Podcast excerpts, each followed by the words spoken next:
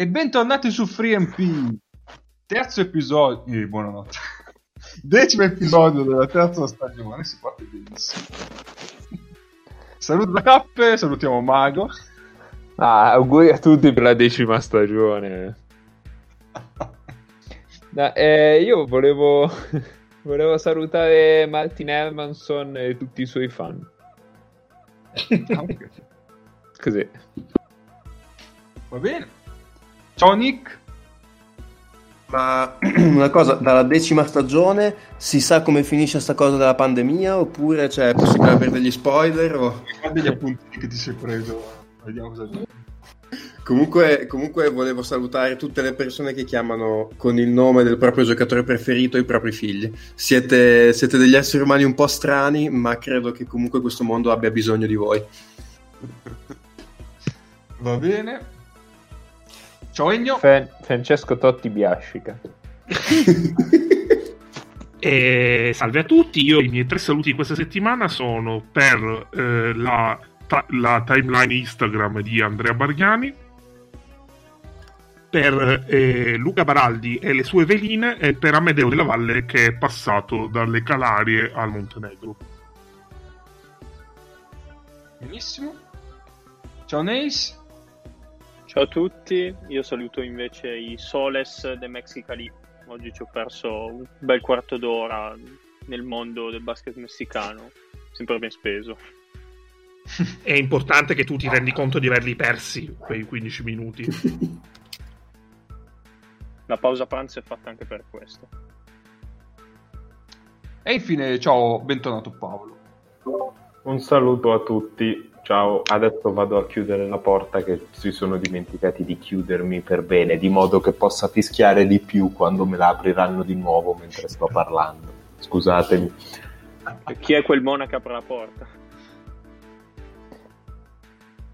Ma è, è incredibile, Ennio non aveva mai salutato Baraldi fino adesso.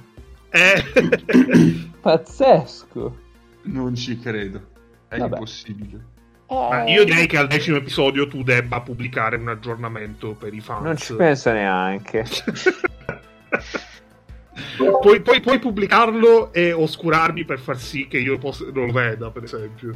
No, no, no, no, non lo farò, non lo farò. È solo, è solo divertente. Perché poi te la sei messa tu sta roba di non salutare nessuno due volte. No, ma succede. Quindi- Ah, eh, Ma è già successo. è già voglio- successo. Eh, lo so che è già successo, ma su- io voglio ampliare il più possibile eh, la platea dei saluti e magari la persona più salutata punteremo ad averla come ospite nella prima puntata della quarta stagione.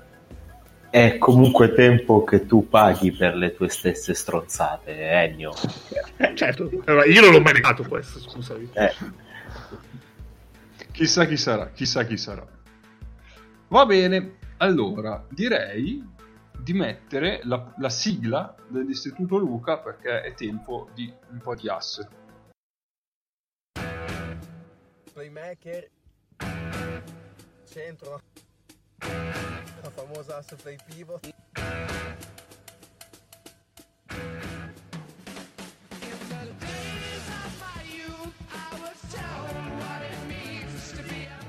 Prego, Mago.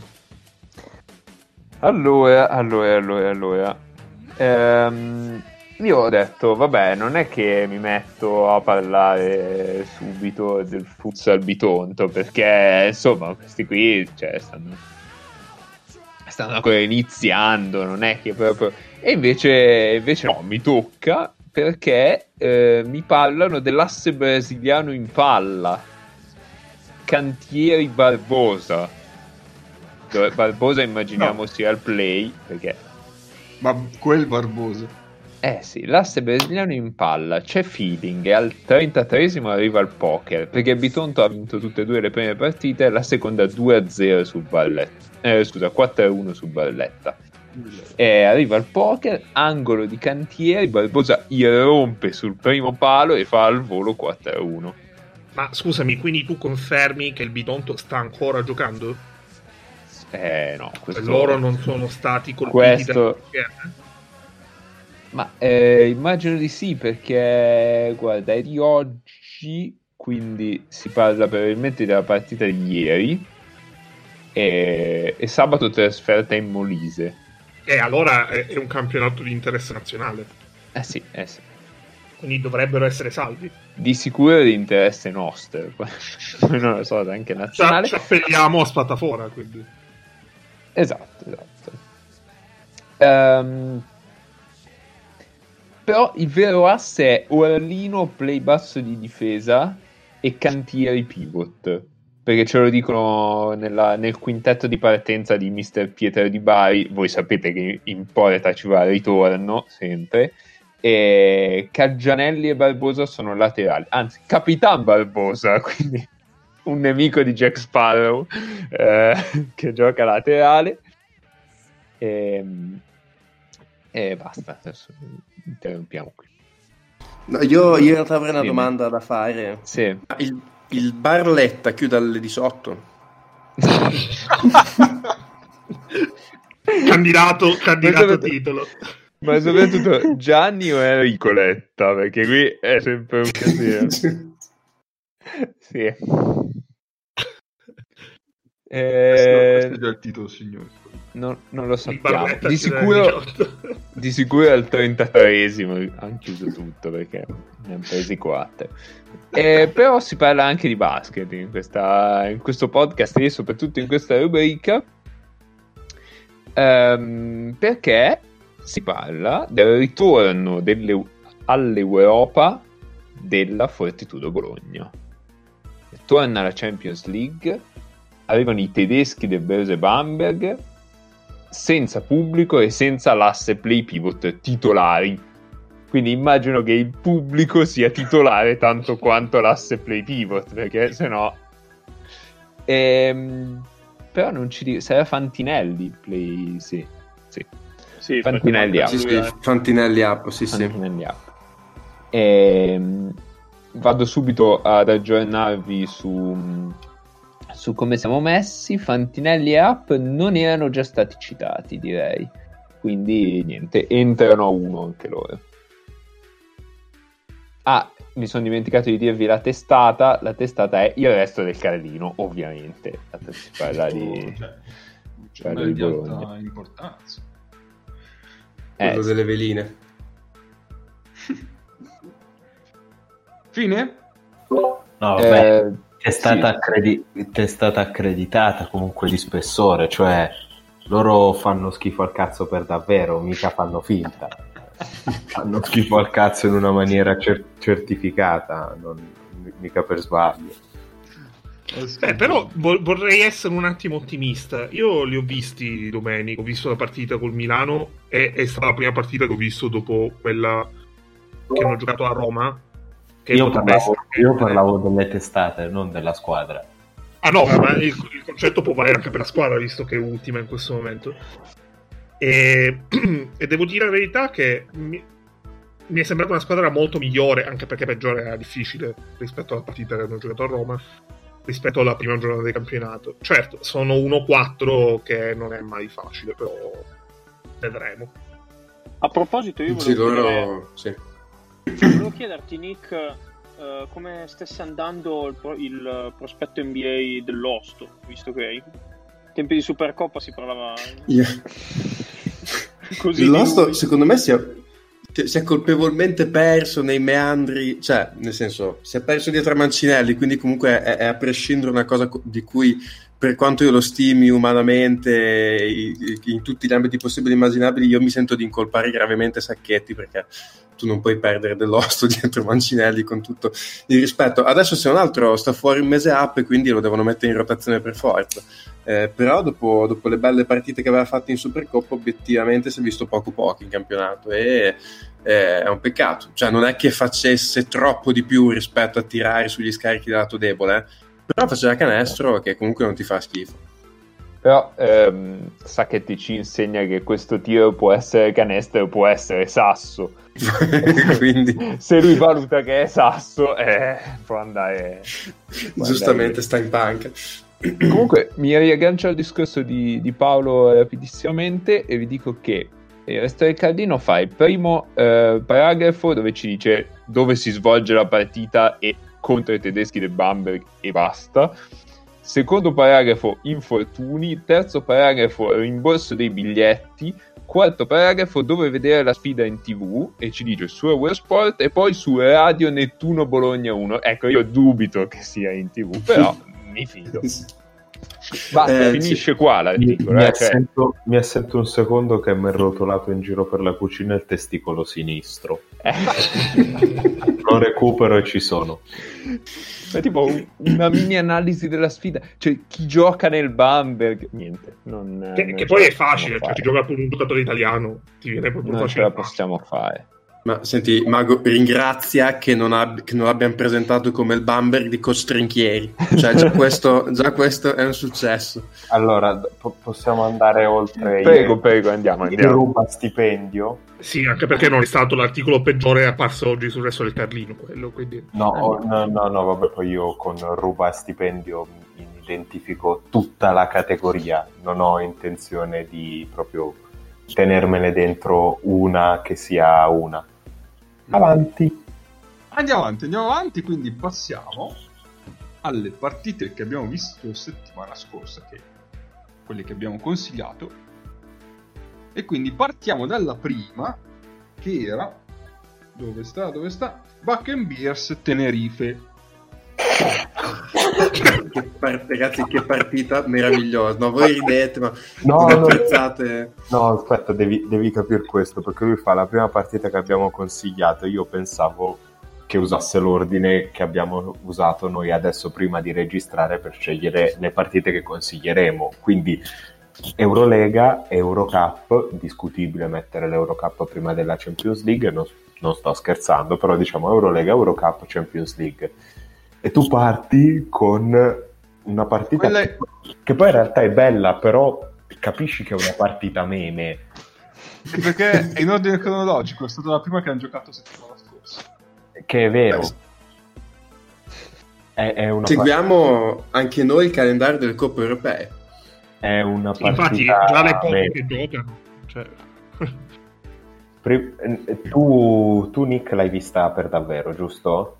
Sì, sì, sì, l'ho vista per davvero anche Oh. perché m- mi ci ero speso io tipo a Masterchef quando autografano i, i cosi, come si dice, i grembiuli, quindi dovevo vederla. No, cioè, erano, erano quattro no per questa partita, ho garantito io, quindi dovevo vederla questa Oh, partita. ok, siccome ho recuperato però soltanto il primo tempo e un po' Sì, sì. distrattamente, dico due cazzate io e poi lascio andare a te che l'hai vista per davvero. Vai, vai.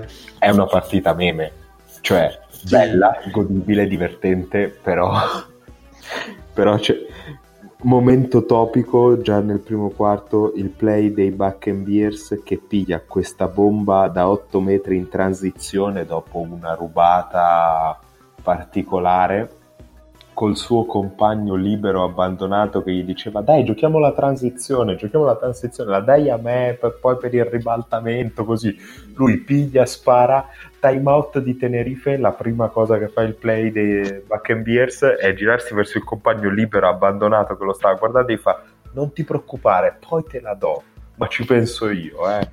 stai tranquillo cioè robe, robe di questo tipo un ritmo veramente l'unica squadra in Champions League che ho visto giocare a un ritmo più, più alto era Vecta dell'anno scorso che andava veramente in su e in giù per il campo così. Tanto, cioè non è vero tanto per perché c'era un senso ma proprio il su e in giù rimbalzando faceva venire il mal di testa e app- appunto un sacco di meme, un sacco di meme, però godibile. Cioè, chi la volesse recuperare ancora eh, si, si diverte a guardarla. Un, Buck and Bears, un sacco di mani, pochissimi neuroni, ma veramente Sì. mani, mani p- principalmente per tirare, però mani per giocare a pallacanestro tantissime. Neuroni pochi non è necessariamente importante, eh. Se hai, se hai veramente così tante mani, e loro ne hanno tante. Pre- prego, io ho finito la mia di- disamina veramente spicciola. Sì, sì, ma io confermo tutto assolutamente. Eh, io, allora, il bello dei, dei, dei Bakken è che mi ha dato l'impressione della squadra che gioca con la spocchia di chi si sente più forte, nonostante Tenerife fosse nettamente più forte. Eh, tanto che a un certo punto Shermadini sembrava tipo una combo tra tipo Will Chamberlain e Hakim Olajuwon, tanto cioè, Bakken non avesse la più pallida idea di che cosa fare per per anche solo dargli un attimo di fastidio, mettergli un braccio contro. A un certo punto era tipo a eh, mi pare 22 con 8 su 8 dal campo, Shermadino, una roba del genere. Insomma, vabbè. Ehm, sì, Bakken è, per essere una squadra danese, eh, insomma, ovviamente con, arrivando da un campionato di livello, insomma, che è quel che è, è anche lunga. Perché comunque hanno 6 americani, mi pare, e più hanno. Eh, cosa meravigliosa secondo me Tyler Ongwe che è nazionale keniota io credo che sia la prima volta che vedo giocare un giocatore nazionale keniota. E, ehm, ed effettivamente sì, come dice Paolo, hanno tante mani, c'è tanto talento, c'è per dire Eric McCree, quello che giocava a Peser due anni fa, gli esce dalla panchina allora. E tra l'altro è stato anche quello che ha giocato nettamente peggio allora. Eh, è entrato veramente come una spocchia unica al mondo, ha giocato veramente male corrono come dei pazzi, cioè loro vogliono giocare in transizione e se non possono giocare in transizione tirano da 8 metri a difesa schierata per andare in difesa e cercare di ripartire in transizione un'altra volta. E pronti via, però Tenerife secondo me li ha un po' sottovalutati. Soprattutto nessuno aveva detto a Shermadini che Diouf, il tra virgolette centro di Bakken, tira da tre punti. E I primi tre possessi Shermadini da sotto canestro non l'ha considerato. Questo si è messo lì 1, 2, 3, 3 triple in transizione, una dietro l'altra.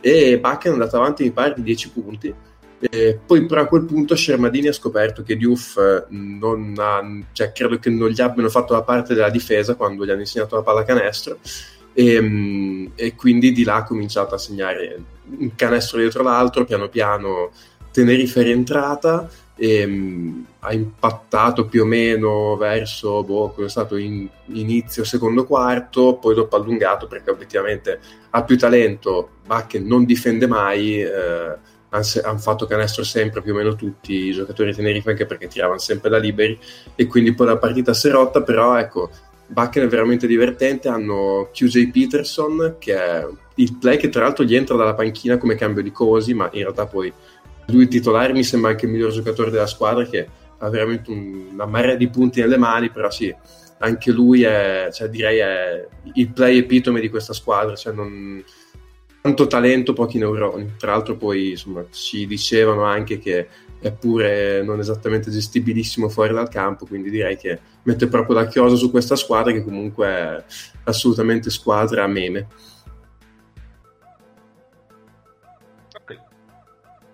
Ci siamo? Direi di sì. Qualcun altro non penso che l'abbia visto. No. Va bene, andiamo avanti. Quindi passiamo alle partite meno meme.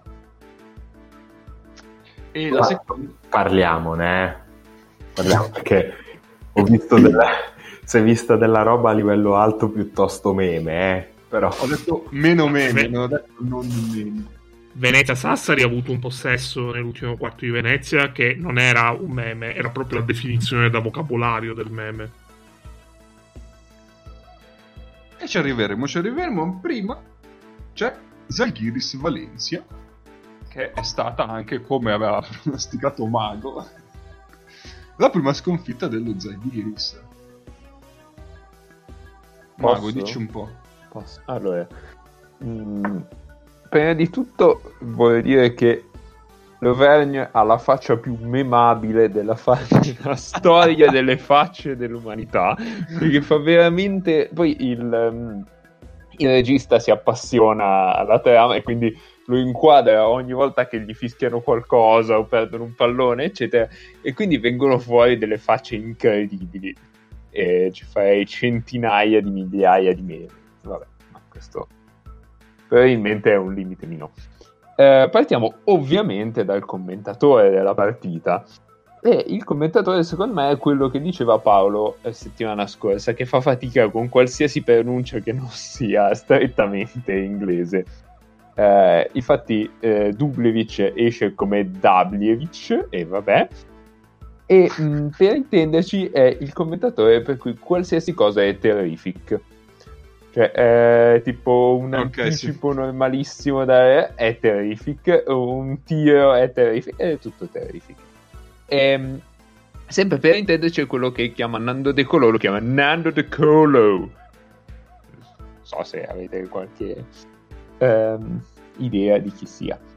Ehm, tra l'altro, sempre quest'uomo ci dice che è la prima stagione in Eurolega di Yokubaitis. E no, cioè potrebbe essere la prima in cui gioca un po', ma vi assicuro che ha giocato anche negli anni precedenti. Ehm, sempre per restare sull'aspetto meme della partita, poi arriviamo alle cose serie. Ci sono due episodi clamorosi nel primo quarto. Il primo è una ricezione in post basso di Lovergne che si arrotola un po' su se stesso e poi lascia partire un gancio sinistro. Il problema è che il tiro parte più o meno a due metri, due metri e mezzo dal ferro, ma termina anche a due metri, metri e mezzo dal ferro verso l'altro ferro, cioè non so come spiegarlo. Ha sbagliato di 45 gradi la direzione del tiro, una roba incredibile. Ehm, però per il resto lo vegno benino. E poi il momento top della, della partita è quello che io voglio fortemente che sia la copertina, ovvero Derek Williams che attacca al centro, Toby che dall'altro post, diciamo, gioca in opposizione, quindi se lui attacca il centro io vado verso il fondo, Williams si allunga e dà questo passaggio, ma lo dà fortissimo e in direzione della faccia di Toby che prende una meravigliosa palla in faccia che poi si rivede in vari replay al rallentatore è è una cosa che mi ha fatto molto molto molto ridere Ehm, venendo alla partita seria Possarnau ha un po' mischiato i quintetti allora non ho capito se ehm, Hermanson avesse qualcosa e non abbia giocato per quel motivo lì Comunque, eh, è partito con Varossom e Marinkovic. Quindi ha tolto sia Vives che, ehm, che Peripelic dal primo quintetto. E secondo me non, ha- non è una brutta idea perché metti Varossom e Marinkovic che mh, magari sono un po' meno creatori degli altri due assieme a due lunghi che però, che però creano. Anzi forse addirittura è partito con, eh, con Laberi infatti. È partito con Laberi e Dublevic quindi con Dublevic che aveva abbastanza palla in mano e insomma doveva creare lui poi era la serata in cui Nicola Kalinic eh, si presenta anche dall'altra parte, quindi mette due triple sugli scarichi, va in post basso due volte, esce a 4 punti e quindi diciamo che l'attacco di Valencia inizia a girare da, da quel punto in poi. Ehm, poi Capi, io ti avevo chiesto di controllare la percentuale di post-up di Williams, ce l'hai? Aspetta che la recupero. Perché secondo me, cioè, Derek Williams usato così, mm, voglio dire, ha meno senso di Laberi, cioè è, è meno forte di Laberi in questo contesto. Se lo usi come tagliante sulla linea di fondo, sì, va bene, però non gli danno quasi mai palla in post. Ogni tanto si apre dopo qualche blocco, però Allora, il Eh. post-up... Ah no, aspetta che filtro bene, se no... Sì. però cioè, se non lo sfrutti per quello che ti dà davanti, poi è chiaro che dietro è un problema avere Derek Williams. Infatti, Allora, il post-up è Ecco, la vai. prima playtype come frequenza. È il suo primo Mhm. playtype. È del 26%. eh, però non è so- neanche sono- poco. Non è Quanti poco, possessi però alla sono fine sono due passessi a partita. Eh. Boh, non lo so. Vabbè, diciamo che quando ehm, Schiller ha tolto la marcatura di Yankunas da Derek Williams, Derek Williams ha fatto, qualcosa, ha fatto qualcosina di meno. Finché c'era Yankunas contro Derek Williams non l'ha quasi mai preso. Eh, boh, non lo so. eh, non sono convinto che Ponsannau abbia ancora trovato il modo di utilizzare bene Derek Williams. Perché se ti gioca 26 Laberia e 14 Derek Williams, voglio dire, un problema ci sarà di fondo. Cioè, uno lo pagherai 250, l'altro lo paghi un milione e due, e, c'è qualcosa che non quadra. Certo. Ehm, Fai conto che poi la seconda è la transizione come, playtype. eh. Mm, ok. Quindi Beh, ci, ci sta. Ma in Sì, realtà, cioè, non è che non lo coinvolgono in niente, neanche, neanche nei pick and pop. Cioè, ha preso sei tiri, va bene, però... Mm, mm, mm, mm. Mm, boh. Ehm, qualcuno ha qualcos'altro da dire su Valencia? Perché sennò passerei allo Giallo. Io po- giusto due robe al volo. Vai, vai. Che Marinkovic l'ha messo in quintetto e gli ha dato un po' di fiducia, secondo me, come mh, volender secondario ha fatto delle cose carine su pick and roll. Ha giocato un paio di bei pick and roll prendendo il repick, un paio di pocket pass fatti per bene. Cioè, al di là che vabbè ha fatto canestro, quindi sicuramente quello gli dà fiducia. Palli in mano, gli ho visto fare delle belle cose. E al contrario, invece, dietro lui, ma mi sembra che sia un po' tutta Valencia che deve un attimo lavorare su collaborazioni sui blocchi, rotazioni lato debole sul pick and roll. Mi sembra che sia un attimino così. Eh, andiamo tutti o non va nessuno. Ci sono state anche delle situazioni dove secondo me lo Zalgiris ha sbagliato dei canestri già fatti perché a furia di girare la palla, cioè Valencia non ci ha più capito niente sulle rotazioni, sono arrivati due o tre volte ad appoggiare il ferro sbagliando da Lo sopra Zalgiris, praticamente. l'Auvergne, se ne è mangiati almeno tre. Sì, La schiacciata sì. sbagliata è almeno, al- è almeno altre due. E tra l'altro la schiacciata sbagliata su un set da, da fondo campo meraviglioso che gli avrei cavato le braccia con le mie mani. Sì, sì. Beh, e poi aggiungo su Marinkovic. Se mi sentite? Sì? Sì, Sì, sì, vai, Vai, vai. vai. Aggiungo su Marinkovic. Sì, fiducia nel quarto quarto ha fatto il cazzo che voleva, ha preso tre palloni e sparato tre bombe da, da centrocampo quasi dalla linea della pallavolo, diciamo, due nette, la seconda ha preso, preso il ferro però hanno spaccato poi la partita e Valencia si è faticato secondo me sul, sul movimento palla dello Zalgiris che gioca bene, cioè gioca bene questa ruota che poi diventa un pick and roll per eh, il tagliante con l'Auvergne che va al ferro o Rubit che gioca- fa il cambio del 5 però appena sono scese un po' le percentuali da tre punti dello Zalgiris eh, ha fatto fatica a continuare a stare a contatto perché il primo quarto merito- ha messo 6 o 7 Mm. bombe e quindi il primo tempo è stato ampiamente partito nel secondo che sono calate queste percentuali ha fatto, ha fatto molte più fatica appunto Valencia è scappato Ma infatti poi lì merita Valencia che, perché lo Zalgiris veramente ha iniziato la partita con un ritmo offensivo da paura,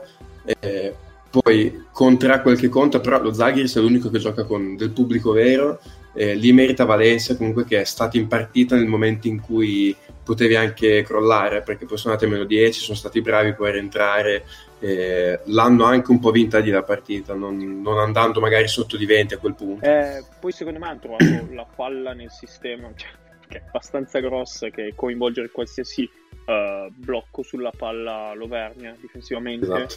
E finché Dublevic rollava o comunque non si apriva tanto, lo Zalgiris è riuscito a mettere qualche pezza. Sui pick and pop ha fatto una fatica tremenda, sia, apri- sia prendersi da tre punti che a prendersi anche nel mezzo angolo, era sempre libero a commettere di spazio. Dublevic piuttosto che mm, la Berry. La, Beh, quello- ma- quella situazione secondo me lo Zalgiris ha patita molto.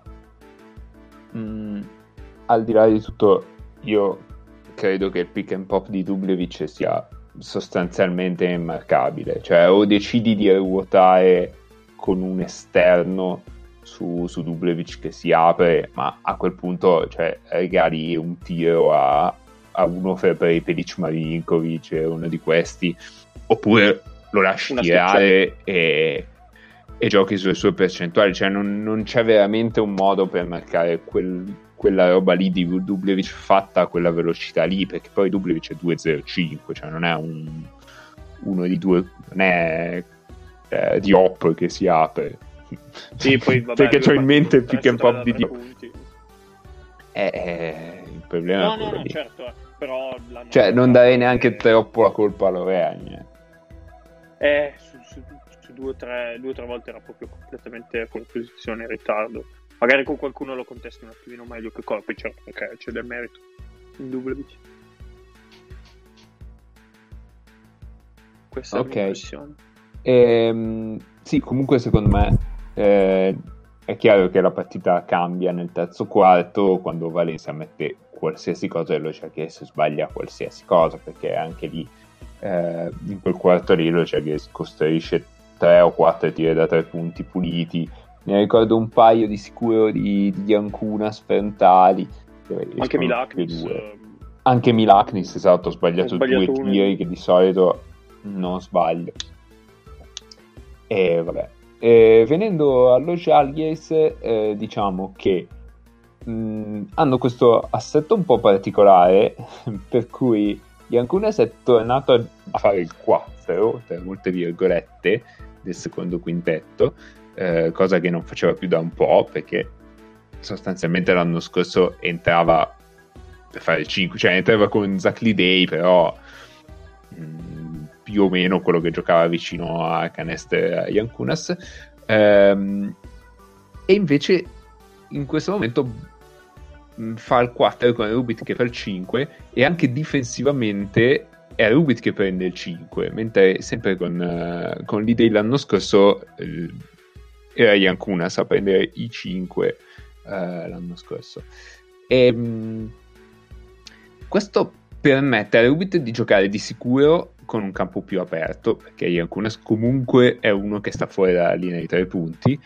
E, mh, e quindi rolla molto rapidamente e questi palloni dati, dati a lui sia in situazioni di cambio sia in situazioni di anticipo il cioè taglio prima del blocco per anticipare il mio difensore eh, o, o slip come, come volete um, Rubit è molto efficace.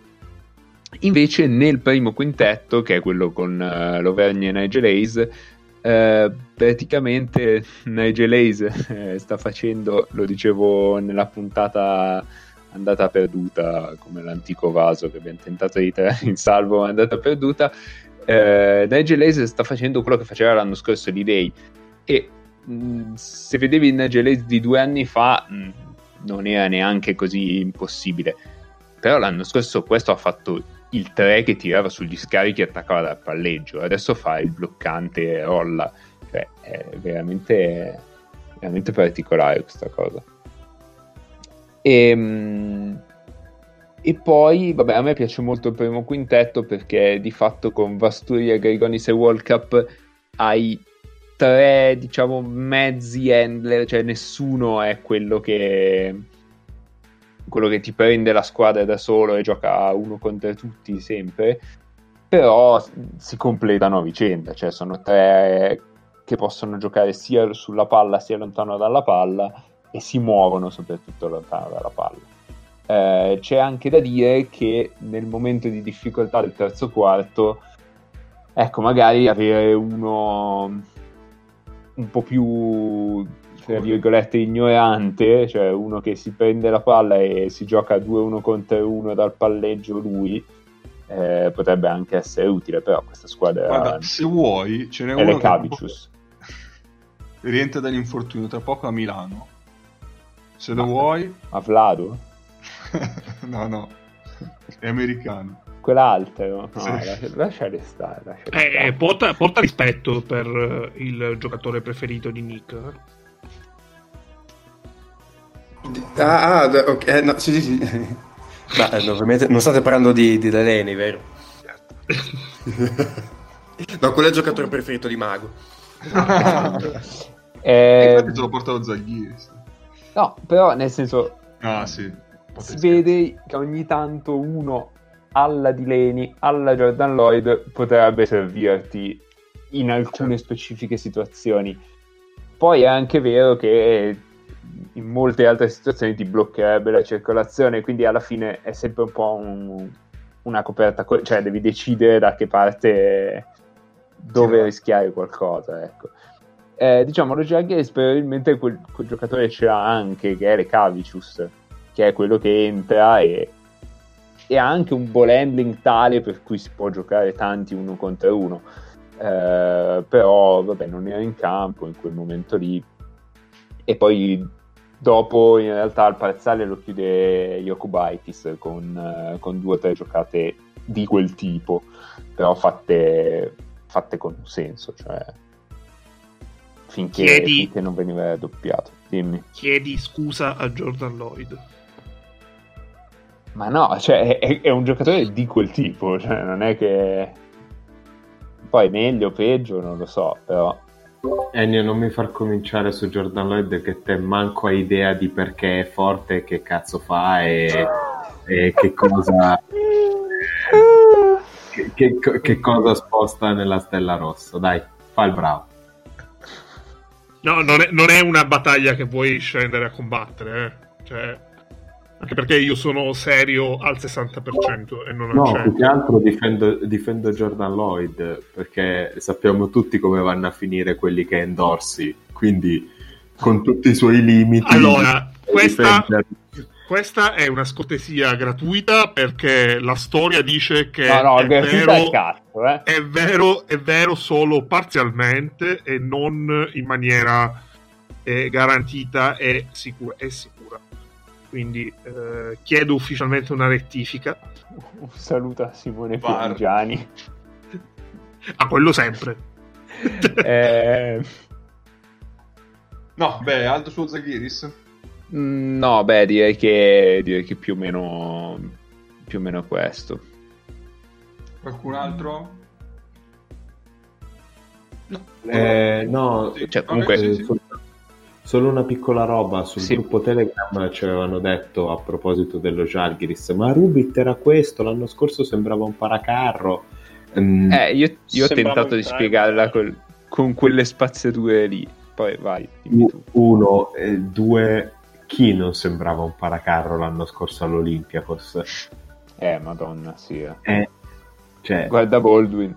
Esatto. eh, eh, eh. Quanti Quindi- sono gli indizi che fanno una prova? Tre. Tre. Kevin Manca- Panther. Due, due, due in realtà.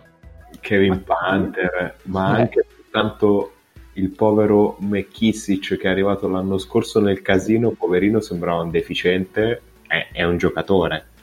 Cioè, Sì, è, un- completamente. è un gran- è una gran bella guardia che ti esce dalla panchina, McKissic al momento. Comunque, che Rubit fosse un giocatore di questo tipo, cioè che, che fosse strana la stagione dell'anno scorso, si poteva intuire eh, pensando alle stagioni precedenti, da quelle di Bamberg a, Sì, sì, a- a- quelle dopo, insomma. È, è chiaro che mh, nel momento in cui è da 5 è in una condizione fisica per cui, nonostante sia alto poco più di Heinz, non, non va, non va sotto con nessuno, o quasi, cioè a rimbalzo non è andato sotto Rubit, eh, davanti ti permette, ti permette di fare delle cose molto carine. Più Poi sì. Del, del francese memato, per dire. poi si sa muovere, cioè comunque idea, è mobile sui piedi, è attento in difesa. Ah, Vabbè, certo, dietro, dietro ti dà la possibilità di blizzare la palla tutte le volte che vuoi.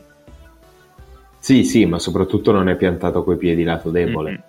Sì, sì, anche. E, e salta. Cioè, se ti arriva dal lato debole Rubit, sono ca- cioè 2-0-2, 2-0-4, quanto vuoi, però, però un bel aiutante. A parziale eh, considerazione sull'Olympiakos dell'anno scorso e i giocatori che lontani dall'Olympiakos eh, dell'anno scorso stanno crescendo, c'è da dire che eh, Lucas all'Olympiakos gli, cambia la- gli ha cambiato la vita. Cioè, sono veramente un'altra squadra. A, a prescindere, a prescindere da tutta una serie di considerazioni, però mh, per me veramente non c'è proprio differenza e nonostante comunque delle riserve uno poteva averle sull'Olympiakos quest'anno per, per i motivi che abbiamo discusso anche in fase di preview. Ma eh, non l'ho ancora visti, per cui non, non saprei, però mh, cioè, è abbastanza chiaro che l'anno scorso ci fosse qualcosa che andava al di fuori delle... eh, cioè che non permetteva di fare la somma dei talenti dei giocatori. Cioè. Beh, è anche vero che l'anno scorso hanno avuto tre allenatori. Sì, sì. È tutta una situazione dal punto di vista salariale, societario complessa, ecco. E poi rimangono una squadra di due. Esatto. Hanno, hanno imparato a gestire meglio il doppio impegno. Esatto. Beh, Pokusevski dalla 2 rischia di andare al primo giro del draft NBA. Eh. Cioè, rispetto per la 2 greca. Beh, con un altro poi- greco. Che poi quest'anno non hanno neanche i punti di, di penalità in A2 greca. Eh no, eh, Eh, aspetta, aspetta, eh, adesso, si possono dai, inventare per, per non venire su. adesso, adesso te la trovo, eccoci qua. Eh, L'Olimpia cos'è? 3 vinte e 0 perse, quindi è dietro al Pagrati che è 3 vinte e una persa. Ecco. Ha un punto in meno. perché è un punto in meno, chiaramente, ed è pari all'Oikas Oikas Napfliu, che abbiamo imparato a conoscere, che è 2 Che è vinte e 2 2-2. perse. Ecco, Esatto. sì, certo, certo.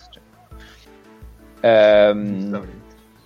Eh, soffrono un po' il Koroivos che è 0-2 e no beh peggio il Kavala e la Griniu Ma la band 0 metal ancora.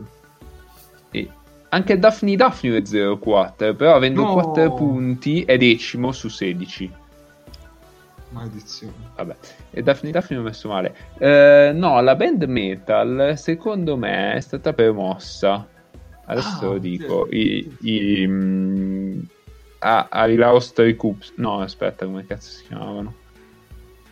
I Diagoras del Peiron. Eh, vediamo un po' vediamo. No non, non li trovo più. Potrebbero essere stati retrocessi. Bisogna, No, bisognerebbe chiedere al Bro Sono, sono attualmente in tour in giro per l'Europa. esatto. Dopo chiamiamo Bell'idea del cazzo. Eh, beh. Fare un tour in giro per l'Europa in sto periodo. Beh, sono greci. Le idee del cazzo vengono tutte a loro. Caffè, Comunque- caffè. Dimmi. Beep. Comunque eh, mi sento di, di sponsorizzare quest'anno gli Apollon Patreon, che io speravo si chiamassero Patreon e che ingaggi- guadagnassero così i, i soldi i giocatori. E invece no. Però, però li seguiremo. Oddio, Sono 3 cazzo, vinte e 0 perse. È un'idea geniale. Quello- Fai una squadra col Patreon. Eh, Ma una squadra forse è abbastanza storica quella. eh. secondo, me, secondo me non ci facciamo neanche un podcast con, con Patreon, però vabbè. Va bene, va bene. Se tutti i nostri ascoltatori ci dessero un euro, comunque ci dovremmo smenare dei soldi noi per darvi idea. Sì, sì. Esatto. Va bene.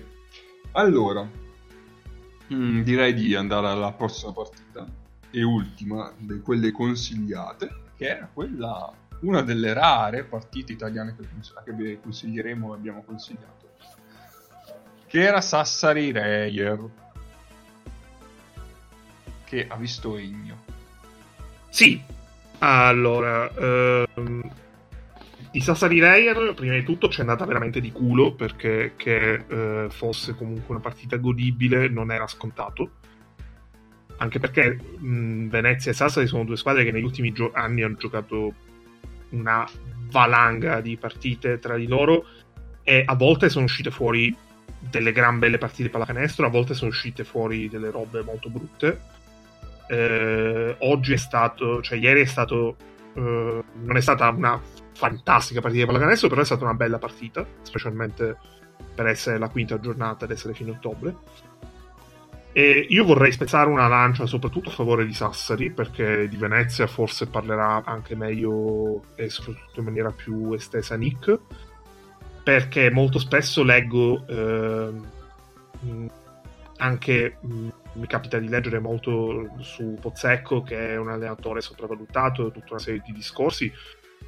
Io onestamente mh, vedendo Sassari vedendo Sassari spesso una delle squadre italiane che vedo di più e soprattutto anche nella partita di, di ieri ho notato come mh, nel gioco nel- nella capacità di stare in campo di Sassari c'è una una continua ricerca di fare proporre qualcosa di diverso e, rispetto a- al passato. Cioè Sassari gioca in maniera abbastanza diversa rispetto all'anno scorso che per certi versi è anche normale perché comunque eh, hanno mh, costruito una squadra in maniera molto più con giocatori puntando su giocatori a- un po' forse più pipentrali rispetto a quelli dell'anno scorso e, mh, però non è scontato che un allenatore col suo staff riesca sempre a proporre comunque qualcosa di diverso, qualcosa di nuovo anno dopo anno, specialmente quando eh, vive una situazione dove eh, quello che gli eh, quello che ha, quello che quello che sta mh, che sta seguendo eh, gli dà dei risultati perché comunque Sassari negli ultimi due anni entrambi, entrambi gli anni ha vinto dei trofei e, e si è sempre confermata comunque al, a livello alto del basket italiano. Eh, Pozzecco questa cosa l'ha fatta, eh, l'ha fatta sia il primo anno, che comunque è stato un anno abbastanza particolare perché è arrivato stagione in corso, e poi hanno vissuto una, una serie di, ehm, di, con- di coincidenze ripetibili con le 22 partite senza sconfitte consecutive. E lì però, mh, secondo me, si è un po' sottovalutata anche quella che è stata la sua capacità di allenare, specialmente eh, nelle serie di playoff, perché eh, Pozzecco prima di, eh, di quella... ehm, di quella, di quella stagione e di quei playoff vita sua aveva allenato solamente una volta i playoff ed era la 2 con Capodorlando e, e aveva fatto comunque da vice allenatore al Sede Vita da vice di Mirsic eh, tutta una serie di, eh, di esperienze ma non è comunque la stessa cosa anche ricordando quello che avevamo discusso con eh, sop- soprattutto con Buscaglia ehm, durante il lockdown. E quella Sassari aveva, era riuscita a ricostruirsi un'identità eh, cambiando un paio di giocatori eh, che arrivarono con questa stagione in corsa soprattutto eh, McGee dopo che si era fatto male Benfort e, eh, ed era riuscita ad, ad arrivare a dei risultati che potevano essere visti come un, un overachieving per certi versi. Eh, l'anno scorso secondo me hanno anche fatto meglio perché eh, erano più attesi, erano più eh, alle... li aspettavano tutti al varco e soprattutto avevano deciso di puntare su dei giocatori abbastanza diversi perché passare da eh, due giocatori come Roshan Thomas e Cooley a un giocatore come Bilan mh, che ha caratteristiche abbastanza diverse rispetto a Thomas e soprattutto Cooley eh, è stata una è stata una, un- una scommessa abbastanza interessante. Pozzecco credo straveda in una maniera folle per Bilan, lo allenò anche a, eh, al, al Sede Vita e, eh, la- e- e secondo me e si vede soprattutto, cioè l'anno scorso si è visto abbastanza, ma secondo me si vede anche di più quest'anno. Perché non essendoci più Pierre, non essendoci più anche un giocatore come Evans, che forse più a tratti rispetto a Pierre, ma mh, aveva comunque molte responsabilità, eh, responsabilità dal punto di vista offensivo. Quest'anno a Sassari, mh, soprattutto l'impressione che ho avuto guardando, oltre la partita, guardando spezzoni delle altre partite e guardando bene la partita di domenica, di ieri, quest'anno tutto passa da Bilan. Eh, ha una mh, quantità di palloni toccati che è praticamente quella di. che a naso, cioè a sensazione, sembra quella di un play e eh, attorno a lui è stato creato un contesto fatto di giocatori che possono, possono probabilmente massimizzare al meglio la presenza di uno come lui, perché hai eh, dei tiratori come essere, può essere Krusin, può essere Benzius, può essere anche lo stesso Spissu che può tirare su uno scarico, eh, su uno scarico, ma anche dei giocatori che possono creare qualcosa partendo, da- partendo in palleggio dall'arco, come Burnell, eh, o mh, anche una soluzione che per ora si è vista poco se non nulla, ma magari potrà provare a stagione in corso eh, nei minuti che Pozzecco se vorrà provare con Tillman e Bilan insieme in campo.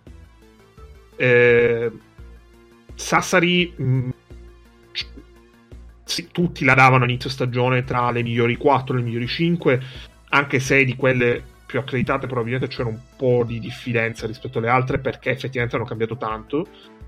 Eh, però secondo me eh, stanno lavorando bene e eh, sono veramente molto curioso di vedere se questo loro puntare molto su un giocatore per certi versi ehm, ati- cioè per un lungo su cui non si basa così tanto il gioco di oggi perché è difficile vedere una squadra che basa così tanto del suo gioco offensivo su un lungo come Milan. E mm, sono molto curioso di vedere come proseguirà, proseguirà la stagione in questo senso Sì, è, è- è vero, sono d'accordo. È, è stata una bella partita perché comunque, come dici tu, Sassari, anche a me personalmente è una squadra che negli ultimi due o tre anni l'ho sempre guardata volentieri perché ha sempre proposto un basket di- insomma, diverso da quello che era un po' il trend generale. Una squadra che comunque in questi anni qua si è basata tantissimo e continua a farlo tantissimo sul post basso, che è comunque una controtendenza rispetto a quello che, che si vede normalmente eh, in generale oggi. Tra l'altro, mh, Sassari usa il post basso eh, non solo per dire cioè butto la palla giù per trovare due punti, cioè tante volte proprio entrano nei giochi andando in post basso e poi da lì cominciano a giocare, cioè buttano la palla dentro a Bilan o a Barnello o a Benzius che tra l'altro Benzius non aveva credo mai giocato tanto in post basso come quest'anno, cioè bene o male io Benzius lo conoscevo come sì una lona che però sostanzialmente giocava a fronte eh, tirando soprattutto da tre quest'anno in post Pozzecco se lo sta mandando davvero tanto, tra l'altro con dei risultati migliori anche di quello che io pensassi sinceramente.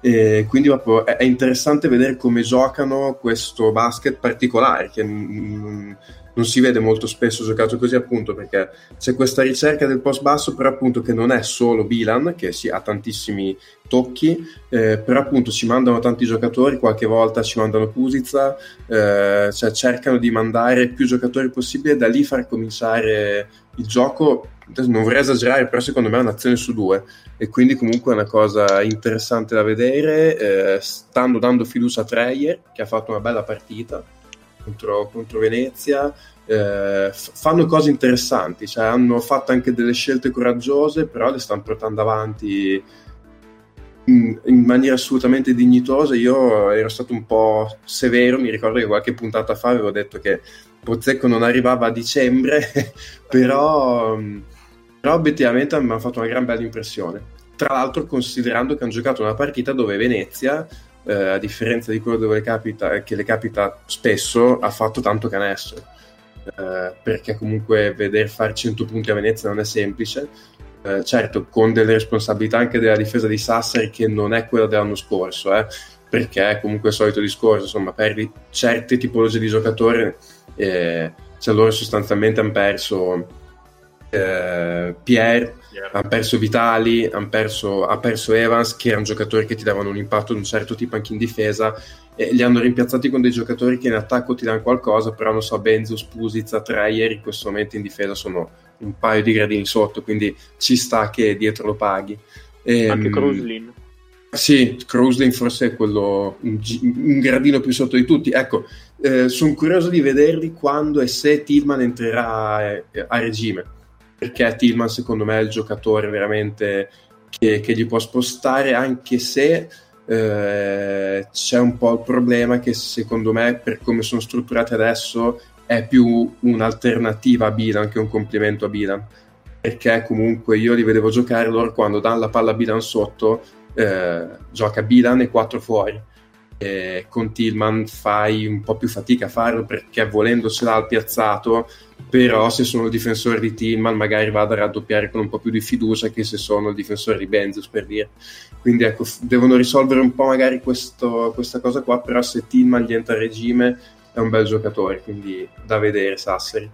A loro negli ultimi anni è successo abbastanza spesso di avere eh, un lungo più indietro eh, di ritmo di, di inserime- a livello di inserimento eh, e sempre hanno avuto anche la capacità di aspettarlo. A volte gli è andato bene, eh, come per esempio per Cooley. Cooley Mhm. non aveva iniziato bene la sua stagione a Sassari e l'ha finita alla stragrande e a volte gli è andata male, ad esempio l'anno scorso con McLean che proprio non si è proprio Beh, preso loro- praticamente con Pezzecco. Anche Rashon Thomas cominciò, mi ricordo, Eh, esatto. con Esposito, cominciò Maluccio, poi quando hanno cominciato a girare è stato soprattutto perché cioè, lui è diventato il giocatore che poi vediamo oggi. No, no, è vero, è vero, bisogna avere pazienza, anche perché loro mi sembrano appunto una squadra che cioè, ha, ha- ha comunque un- un'idea e la segue, e ci va dietro nonostante i risultati, poi vediamo come va. quello che mi ha dato l'impressione di Sassari è cioè il modo di giocare eh, secondo me è giusto come l'avete analizzato. È una squadra però che secondo me vive di folate di parziali. Cioè ha 5 minuti dove il quintetto con Spissu, Benzius Cruzlin, Maun tra Barnell e Tim cioè inizia a segnare tutto e fai veramente fatica a starle dietro. Poi ha 5 minuti dove è proprio in attacco al vuoto. Non riesce a giocare, a creare vantaggi e tutto. E quindi se riesce a tenere quei 5 minuti, quel, mm, quel momento dove loro iniziano a entrare in striscia, che ha dei giocatori che proprio per caratteristiche è gente che si accende e fa due o tre canestri di fila, tu riesci anche a stare in partita e poi probabilmente anche a batterli. Eh, ma Se io no- mi sono fatto... va- Vabbè, finisci. No, no, no, vai, perché... No, cioè, io, io. Hai assolutamente ragione, io mi sono fatto un'idea su questa cosa, nel senso che loro, cioè torniamo al discorso del post, loro eh, se tu guardi dal palleggio non hanno un giocatore che gli crea dei vantaggi, cioè, forse Pusizza però è ancora un po' magari acerbo, e loro vanno in post per crearsi i vantaggi e chiaramente dal post i vantaggi come te li crei? Se la difesa si adegua, se come è successo nel finale di partita con Venezia, infatti lì è una scelta che non ho tanto capito quella della Dinamo, cioè, a un certo punto Venezia ha messo 3-4 triple di fila, è andata avanti di 10, mancavano 4-5 minuti e la Dinamo gli ultimi 5 minuti ha giocato costantemente palla sotto a Bilan, 4 fuori. Venezia ha detto va bene, eh, noi stiamo in single coverage con Bilan, voi farete dei canestri a 2, però qua tanto voi per fare un canestro a 2 sotto con Bilan ci mettete 15-16 secondi, passa il tempo, noi di là rubacchiamo un punto, due punti, eh, il tempo finisce, abbiamo vinto noi ed è andata così. Quello, quello effettivamente vero, cioè quello è diciamo il vantaggio e lo svantaggio di andare in post quando rispetto all'anno scorso non hai più due giocatori come Pierre e Evans che sotto comunque erano quasi due punti automatici oltre a Milan e quindi sei un po' più legato agli aggiustamenti che fa la difesa e quindi allo spazio che riesce a creare ai tiratori molto buoni che hai anche sul, sul perimetro. Quindi ci sta che quest'anno vivano più di parziali rispetto all'anno scorso da questo punto di vista per come l'ho vista io. Ehm, non ho, ho visto, cioè, non ho visto la partita e ho visto poco Sassari in questo inizio, però eh, ti rigira un attimo questa cosa, perché arrivo da un anno di Jalgis e quello che hai detto me lo ricorda molto. Ehm, probabilmente quello che deve creare è Spissu, è solo che non è ancora a quel livello e in questo caso secondo me ci sta un paragone con, ehm, con quello che era inizio anno scorso World Cup e, e quindi dai la palla ossessivamente sotto e poi necessariamente vivi di folate perché alla fine sono tutti tiri sui ribaltamenti che possono entrare e possono uscire. Quindi ehm, questo per rispondere a Nace Eh, per rispondere a te Nick ehm, hanno fatto un po' di necessità virtù, nel senso che mh, non potevano avere un Bilan e anche un esterno straforte a, a giocare di uno contro uno, cioè probabilmente non avevano proprio eh, economicamente la possibilità di sostenere eh, entrambe queste spese. E quindi hanno detto vabbè ci teniamo Bilan che abbiamo e s- cerchiamo di sviluppare Spissu da handler per un po' di possessi e vediamo cosa succede. Pensi che possa aver senso? Sì, sì, sì, assolutamente, assolutamente, anche perché anche la scelta volendo che fanno su Pusizza, che probabilmente, cioè tu lo prendi come straniero e, e probabilmente Pusizza è uno straniero che ti costa meno di quanto Sì. ti poteva essere costato Jairus l'anno scorso, cioè, per dire un nome, o, o Jamie Smith, che per dire Eh, lo Jamie Smith... tanto. Eh, cioè, Jamie Smith per dire sta, Sì, sì. sta Dinamo qua ci starebbe molto bene Cioè, Assolutamente. ci- alla grande ci starebbe in questa squadra qua Jamie Smith loro probabilmente hanno fatto questa scelta anche perché probabilmente per una questione economica hanno detto "Oh, magari andiamo su qualche profilo giovane e proviamo a svilupparla e dal mio punto di vista c'è tanto di cappello sia per eh, un realismo economico che di questi tempi non fa male Mm. eh, e sia perché comunque cioè, è viva le squadre che, che hanno voglia comunque di, di provare a costruire qualcosa che vada un, un po' oltre l'arco temporale di una stagione. E quindi poi necessariamente vivi di A, transizioni e B, capacità di mettere degli stop difensivamente nel momento in cui in attacco non segni e recuperare qualche pallone lì. Ecco, eh, questa è una cosa che non so se Sassari è in grado di farlo ad alto livello. Sì, esatto, secondo me gli manca rispetto all'anno scorso il personale. La Dinamo l'anno scorso ha avuto dei momenti in cui era a- cioè il periodo a cavallo tra ottobre e dicembre, secondo me la Dinamo era ingiocabile. Era mm, devastante in attacco e devastante in difesa. Poi dopo ha avuto Però- infortuni, è calato e tutto quanto, però secondo me quest'anno gli manca il personale per avere quel tipo di difesa. Secondo me, però, ci sono due cose che giocano a loro favore. Eh, la prima è che eh, loro puntano, credo che puntino molto su mh, perché Pusizza possa dargli quello che può dargli un uh, Jamie Smith. E, e credo che su Pusizza han- abbiano molta pazienza. E la seconda è che in generale mi sembra abbiano più margine per crescere nell'arco della stagione rispetto all'anno scorso perché eh, l'anno scorso loro erano arrivati a un punto mh, abbastanza statico della stagione.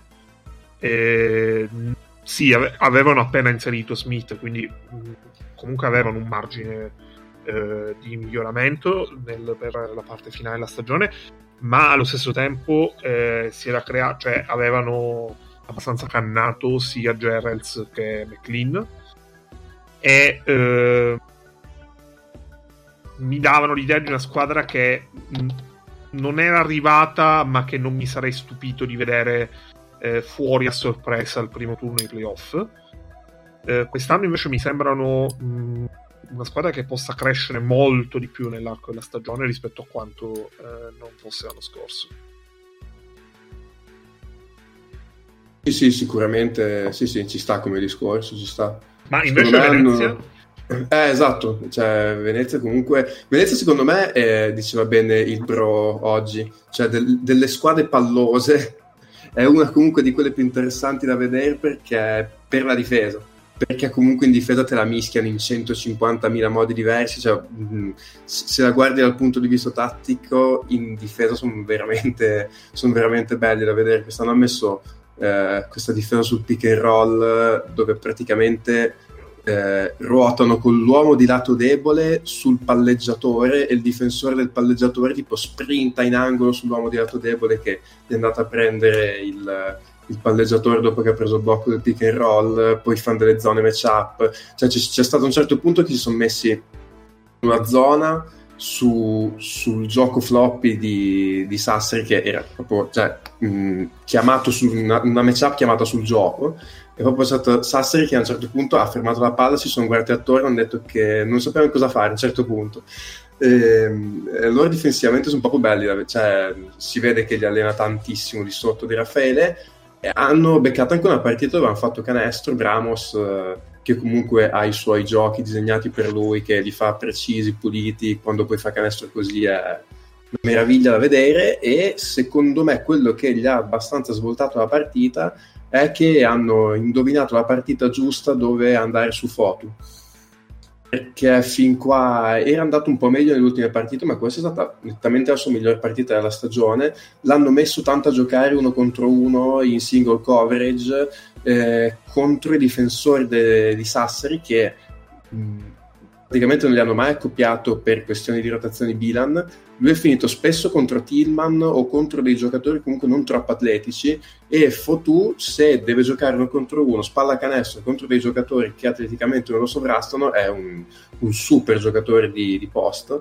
E ha fatto parecchio canestro, li ha messi in difficoltà Poi, vabbè, allora è andato il parziale nell'ultimo quarto quando gli ha cominciato a entrare con continuità il tiro da fuori e sono scappati, anche perché poi appunto Sassari aveva il problema che non riusciva a mettergli un freno in difesa. Ok. Eh sì, il Direi discorso che- tiro da fuori è Ok. quello che poi alla fine non l'ha, non l'ha tenuto in piedi magari mercoledì a Badalona, mercoledì scorso. Perché Sì, il primo alla fine, tempo sì. con un po' di difesa aggressiva, qualche canestro diciamo dal nulla, fino al, top. al 25esimo via sono riusciti a stare proprio in partita, anche perché avevano Austin Day che, che domenica non c'era.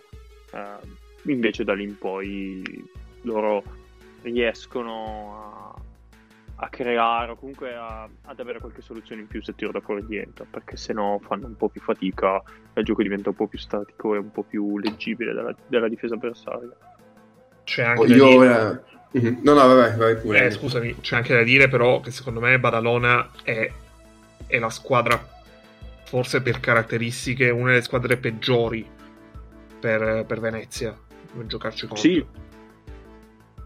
Cioè Venezia contro una squadra costruita come questa Badalona tende sempre a fare fatica e ha sempre fatto fatica in questi anni. sì sì ci Mm, può stare era per fare, era per fare perché- un paragone perché? Cioè, sp- spiegatevi. Eh, secondo me è un playmaker come Ribas eh, e che gioca il pick and roll con Tomic li, li ha messi tanto in difficoltà gli ha creato un sacco di spazi Sono d'accordo. Watt, cioè, eh, Watt sì. contro uno come Tomic. eh, pensa anche in Italia contro un giocatore che è, è diverso, ma ha i centimetri come, come, come Caleb, come Tarzowski. Ma scusa, eh, Bilan? Bilan è diverso, però. Perché, Perché? Bilan, perché Bilan tiene molto di più il pallone. eh, non, non è, è- Quella di Bilan è meno una ricezione in movimento, ma è più un, un- un tipo di possesso che dà il tempo comunque a un giocatore come Watt di prendere misure e di prendere il tempo in difesa. Cioè, quindi tu sei sicuro che Bilan non fa slip the pick? No, O assolutamente no. Non, non è per- questo. Dico che non è la, non è la prima cosa che fa. O, o la cosa che fa più spesso, o non è la cosa che fa più spesso, perché Milan è molto più eh, crea molto di più di quanto non faccia eh, non faccia Tarce- Tarceschi per esempio No, ma su Tom- Tomic. Cioè, mm, boh, vabbè. Secondo me mm, Tomic è molto più simile a un Bilan che a un Tarzuski, quindi non... mi, mi sfuggiva questo. Va bene. No, però, però è vero che... mh, cioè, è vero quello che dice Ennio dal, de- per Probabilmente non c'è un palleggiatore Sassari. così. No, più che altro sai cosa? Che secondo me Sassari usa Bilan molto più staticamente, se non che Bilan non possa fare slip the pick. Però anche perché, lo, Sassari anche perché l'ha fatto lo l'anno scorso Esatto, però mi sembra che Sassari effettivamente lo usi molto più statico, cioè ti diamo la palla sotto perché ci devi creare del gioco, piuttosto che Badalona che Tomis lo usa ancora magari molto, cioè vieni fuori, porti un blocco, torni dentro, allora Watch deve difendere su un Tomis che esce, porta un blocco, torna dentro, riesce così, alla lunga va in difficoltà. Se invece lo devi tenere più statico su un Bilan che magari riceve spalla canestro, fa 2, 3, 4 palleggi così, vedi meno le difficoltà di Watt, ma non perché Bilan non possa fare quello che fa Tomic, ma perché sono più le richieste che gli fa la squadra che sono diverse e, e Badalona lo fa giocare più dinamico Tomic rispetto a Bilan, almeno ris- per quello che mi è sembrato di vedere. Ok. Ok, dai, direi che possiamo passare all'argomento successivo.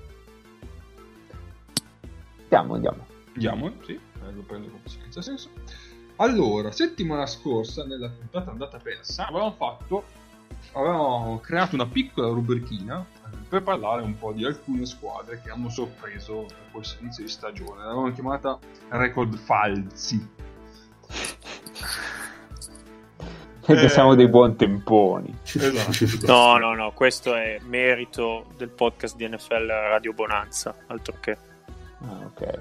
Diamo a Cioè, Cesare quindi- quel che è di Cesare. Noi non facciamo altro che rubare citazioni, format e cose del genere ad altri podcast. Sì. No, ci, ci tengo a precisare che l'asse del terrore lì è tutta roba mia invece. eh. cioè, sulle cazzate sono proprio. sono certificati quelli. E eh, direi che quindi è giusto riproporla anche perché con una partita in più le squadre che avevamo selezionato non se la passano meglio. Eh, tipo il Sesca è attualmente tredicesimo con un record di 2-3. Vabbè, ma la posizione vabbè, è No, un tredicesimo contesto con che classifica, K? con la classifica falsa. Mago, Ok. in che posizione è la, quella classifica vera? Quella... Ah, aspetta, aspetta, con la classifica FIBA Sì. adesso arrivo, eh. Eh, perché, vabbè, se volete su Twitter ho, fatto, ho messo la classifica FIBA. Eh, con la classifica FIBA il Sesca è quinta. Eh, è, ma è a vedi, 7 allora- punti, eh, pari alla, alla nona. Eh, perché sono- quant'è? Eh? Il Kinky, il Kinky quant'è? No, il Kimchi è quartultimo. Eh, vedi, però, vedi, 5 sconfitte Sì, sì. sono meglio di 5 partite. Eh. Sesca- Beh, quindi il Cesca non c'è crisi, crisi non ce n'è. Il Zesca è pari a Milano e Valencia che sono 3-1 Eh, favoriti, favoriti. e allora, Maccabi e Fener che sono 2-3. Quindi, Vedi che è proprio un record falso. eh sì, sì, sì. Vedi, vedi, vedi. E poi il Kinky si lamenta che l'hanno giocato i tuoi ragazzini, però vedi che così hanno fatto 5 punti. Invece lo Zenit zitto ancora. Esatto, Ne ha esatto. fatti 4. Vabbè, no, a parte le cagate. Io sul. Sesca vorrei dire una cosa brevissima. Vai. Vai, prego, partiamo pure Eh, dal Sesca. Leggo tanta gente eh, stupirsi, meravigliarsi, strabuzzare gli occhi perché nelle ultime partite Mike James ha fatto. eh, non ha giocato bene, ecco, mettiamola così invece di usare eh, aggettivi esagerati da outtake. Mm, io farei notare alla stessa gente che è successo abbastanza spesso che l'anno scorso Mike James non giocasse bene solo che eh, ci si eh, da un lato ci si eh, fo- foderava gli occhi con partite che magari risolveva segnando il canestro decisivo e, e dall'altro eh, ci si foderava gli occhi nell'altro senso perché si diceva eh però è molto più disciplinato perché ha un allenatore come Tudis invece di quel cane di Pianigiani Eh, cioè no. No. Prego. Beh, a, a proposito di Sesca, io lascerei la parola a Paolo spiegando il post che è stato pubblicato sul profilo Twitter. Ah, di sì. oggi. Allora, sostanzialmente durante l'episodio Fantasma avevo detto che Itudis non avrebbe più avuto nulla da chiedere alla propria vita se fosse riuscito a far bloccare Mai- Mike James per Toko Schenghele in un pick and roll invertito. E ovviamente io questa roba l'ho detta facendo il cialtrone così. Peraltro l'episodio originale l'ho registrato per strada, quindi avrei avuto il mio solito audio pessimo e quant'altro. Scusa Perché- Paolo, voglio precisare alla postale che consenti- era consentito il tuo stare per strada ai tempi. Era nel rispetto del DPCM vigente. Ma lo Perché non saprà- sai mai, lo sai saprà, mai chi ci ascolta. oramai non, non hanno altro da fare che non stare dietro alle carte, quindi figurati se non lo sanno. Ma a parte questo, ehm, e avevo detto appunto, non, pu- non avrà più niente da chiedere alla propria vita. Statue col volto di Tutis al posto di quelle di Lenin mi fece eco mago quel, quel lunedì. Eh, Turns out, per usare un anglicismo, che era già successo in un possesso ovviamente portato agli ultimi 8 secondi, Mike James non sa che cazzo fare, fa, fa questo, questo passaggio che dovrebbe essere probabilmente un- nella sua testa un end back, cioè Schengelia gli dovrebbe ridare la palla, Mm, sì, sì, sì. cioè Schengelia che dovrebbe fargli un consegnato. eh, Invece, Invece, invece Schengelia di forza si prende un blocco di Mike James, che a quel punto non può fare null'altro se non bloccare. Esatto. Di, di fatto è una violenza, cioè i- Schengele ha fatto una violenza a Mike James. Bene, ma io non volevo. E noi, e noi siamo tutti con lui. Sì. Assolutamente.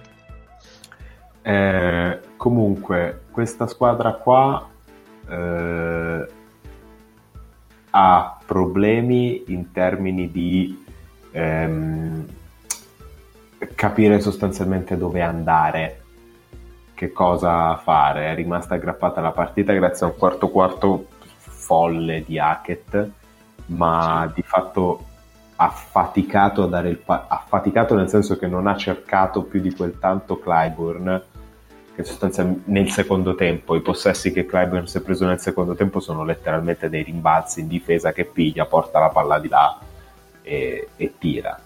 Quindi questi sono i problemi del CSK parlare di crisi di una squadra che ha faticato a, a, a cominciare in maniera coesa mi sembra un pochino eccessivo.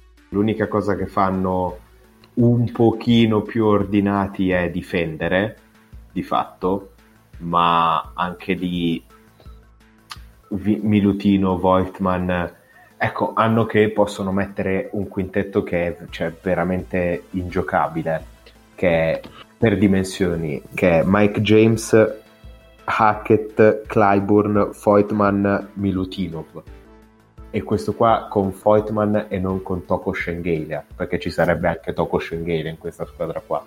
E, e sostanzialmente ha giocato questo quintetto contro la Stella Rossa e la Stella Rossa non poteva difendere su, su questa cosa qua. Quindi era un riproporsi delle situazioni che ad esempio si erano viste per Milano contro Tavares Sì. pigliamo bomba dall'angolo. Perché la Stella Rossa è partita flottatissima in difesa, tutti buttati dentro, mentre invece il CSKA stava un pochino di più con i tiratori, il che ha permesso a Jordan Lloyd di sostanzialmente giocare tutti i pick centrali che voleva per andare al ferro. Eh, perché è proprio qui. Ora, voi potete seguire quello che si è appuntato di essere il guidatore del carro di Jordan Lloyd, ma se lo volete fare sarà il caso che siate in grado di dirmi che cazzo fa Jordan Lloyd nella sua vita. Quindi ve lo dico io. Pick and roll centrale possibilmente in corsa da end-off per giocare Snake in movimento e andare al ferro.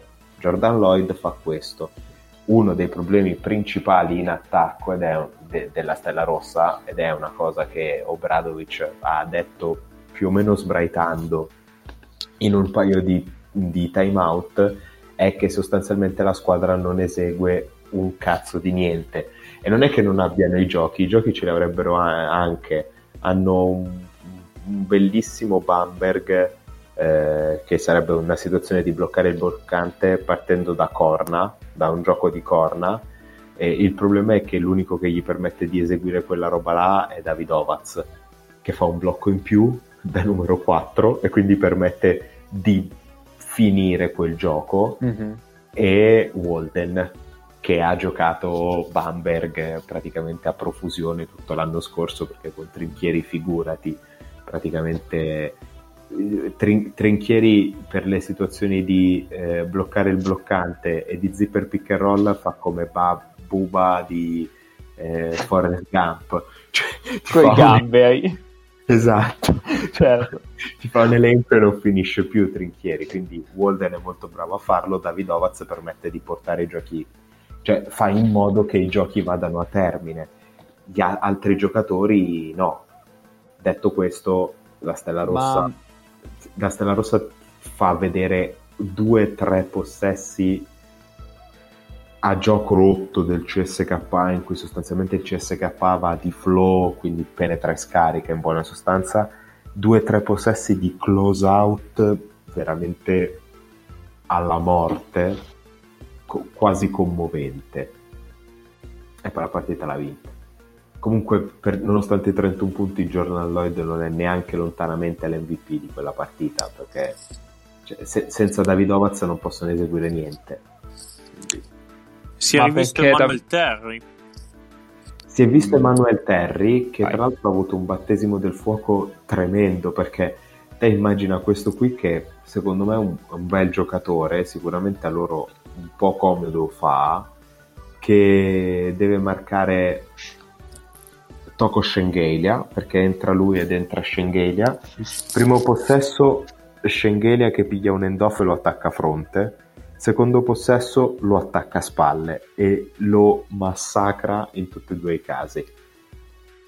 Tant'è vero che il primo canestro di Terry è una liberatoria schiacciata da un rimbalzo in attacco perché dice vaffanculo, cioè fa- fa- fatemi fare le mie robe. È stato un, un esordio tosto Eh. per Terry.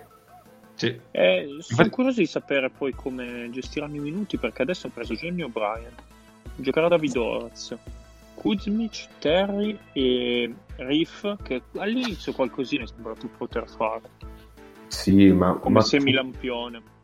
Ma non è che O'Brien fa il 5 per, for- per una volta nella sua vita? Mm, Ah, anch'io lo allora, penso. Nel, um, il punto è questo, loro si fidano tanto e hanno giocato subito con un quintetto con eh, Jagodic Kurigia e, mm, e Jagodic Kurigia e Kuzmic assieme. Mhm, mhm. E Jagodic Kuriza è, è uno che la pallacanestro la capisce molto bene, ha anche capacità di tirare da fuori e non può far più di un, un palleggio e mezzo. Cioè il massimo che può fare sono due palleggi per un, per un end-off, eh, per qualcosa, cioè ha questi limiti qua però è uno che capisce tanto la pallacanestro. Io ho paura che loro siano quel tipo di squadra in cui se metti uno che è troppo più forte sia di Jagodic Kurizza che di Davidovaz, che è, come, che è Johnny O'Brien, perché Johnny O'Brien è troppo più forte di tutte e due questi qua. Beh, beh, beh, beh, David No, Oz, no. beh, beh, Eh, neanche più forte, è decisamente più forte di Davidovaz, ha decisamente più talento di Davidovaz, ma non so se sia necessariamente meglio per loro, perché loro comunque sono la squadra che fa sembrare un giocatore molto buono Branko Lazic. Quando, quando poi lo guardi da vicino, Branko Lazic di fatto è un 3 che ha sollevato Quando abba- non vaga nel buio. che, che ha sollevato abbastanza ghisa per poter marcare alcuni 4 che fa un po' canestro da tre punti ma niente di eclatante e che non si tira mai indietro e tipo 3, 4, 5 anni fa diceva cazzo questo qua è un giocatore da CSK eh, no Sono dicessi da CSI. Ci ho avuto un attimo. no Mhm. Sì, sì. però è, Cioè, è, è un po' così, quindi non so, per, per ora per loro va benissimo con, con Hall, con Walden, soprattutto Walden. Eh, secondo me Walden è perfetto per fargli il sesto uomo, ma è meglio di Hall, decisamente meglio di Hall. E gli va benissimo con Lloyd perché hanno gente con, con poca qualità, ma se- senza quegli altri non possono giocare a niente e non giocano a niente. Quindi brutta pallacanestro. Il CSKA più o meno arriva, però quando arriva è, è un disastro perché il loro due non fa tantissimo canestro da tre punti, che sarebbe Hackett, però marca i vostri... 6 su 8. Eh, sì, sì, che al di là di quello che ha fatto in questa Sì, no, partita, sì, sì, marca i vostri quattro. Assolutamente. e i vostri uno. chiaro. Sul Sesca, eh, La- Milano, Milano contro il CSK dovrà giocare ampi brani di Point Morasca, Point Hines, eh, eh, Datome, Shields, eh, perché se no non li prendi, non li prendi mai. Ti, ti, ti impastano e ti, Però e ti buttano nel tiri da carne. Milano per assurdo, poi non so quanto assurdo, ma vabbè, eh, mi è venuta così. eh, probabilmente ai giocatori migliori per marcare Schengelia. Perché io ho un. Deux Lidei su Schengelia, se Lidei non fa 18 falli in 12 secondi, Sì, sì, sì, Milano si accoppia bene, però de- devi, è giocare, male. devi giocare strano. Perché Sì, ti, sì, ti- propongono de- de- una fisicità che non... Che, che è di difficile gestione. e anche il fatto che comunque in Eurolega si giochi spesso con Datome che fa il 3, cioè Datome con altri due lunghi, ti fa accoppiare bene con Clyburn, cosa che non possono fare molte altre squadre. No, no, que- questo è vero. Assolutamente. Ehm, ok, io non mi ricordo più se le mie considerazioni sul Sesca erano nella puntata dell'antico vaso o in una puntata che si è tu sentita. ripetile eh, velocemente.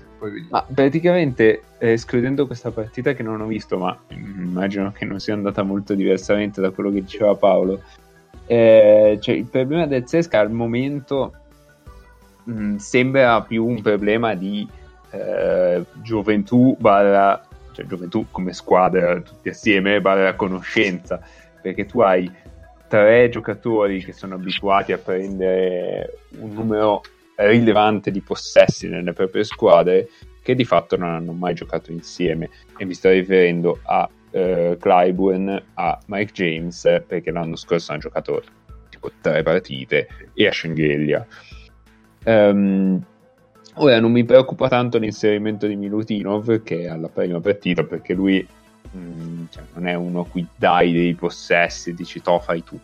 Però quei tre lì in questo momento stanno giocando eh, come, come dico io non, non ho mai trovato una definizione migliore di questa ma compartimenti stagni. Cioè i vantaggi che prende uno non vengono mai sfruttati con uno scarico e un altro che attacca già un vantaggio creato e quindi sono tutti un'azione la giochiamo un uno contro uno da fermo Schengelia un'azione un uno contro uno da fermo Mike James un'azione Clyburn e voglio dire, si può anche fare perché comunque hai tre giocatori che in una partita come quella della Stella Rossa sono tutti e tre più forti del miglior giocatore di quegli altri. Però, diciamo, per il momento ci sta e soffre un po'. Eh, se a dicembre e gennaio dovesse essere ancora così, allora potremmo dire qui forse c'è qualche problemino di chimica. Allora, io ho approfondito un attimo questo discorso. Sì. Che sono andato a vedere un po' i numerelli.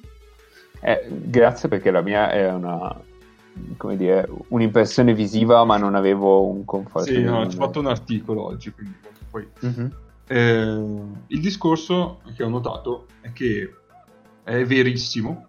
Eh, loro tre, eh, io ho scritto una monarchia condivisa perché un'azione gestisce James, un'azione gestisce Schengelia, un'azione gestisce eh, Clyburn. Solamente che la maggior parte poi dei possessi partono comunque da James, ovviamente, perché Sì, è lui sì. Che, che porta palla.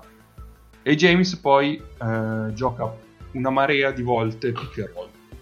Roll che però usa come bloccante eh, Bolomboy o adesso che è diventato Milutinov. Eh, cioè, adesso aspetta che non mi devo recuperare proprio i numeri. Comunque fate conto che mm, sui su tutti i roll che ha giocato James, aspetta, dai, ce l'ho. Eh, Sto zitto così lo dico giusto e basta. Sì.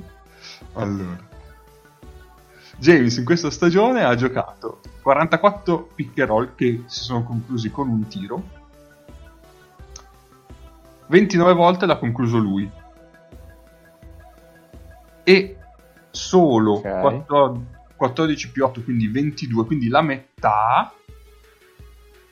Sì, eh, la metà dei pick and roll è giocato come con screener, come bloccanti Schengelia e Clyburn, mentre la maggior parte degli altri è giocati con eh, Bolomboy o altri giocatori in, in minor quantità.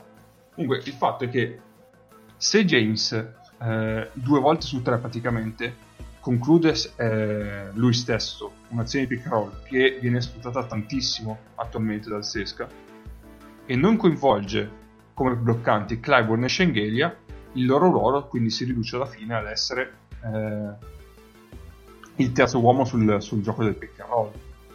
E quindi chiaramente loro vanno a perdere un sacco di efficienza, un sacco di potenzialità che, ha, che potrebbero portare all'attacco del, del Sesca.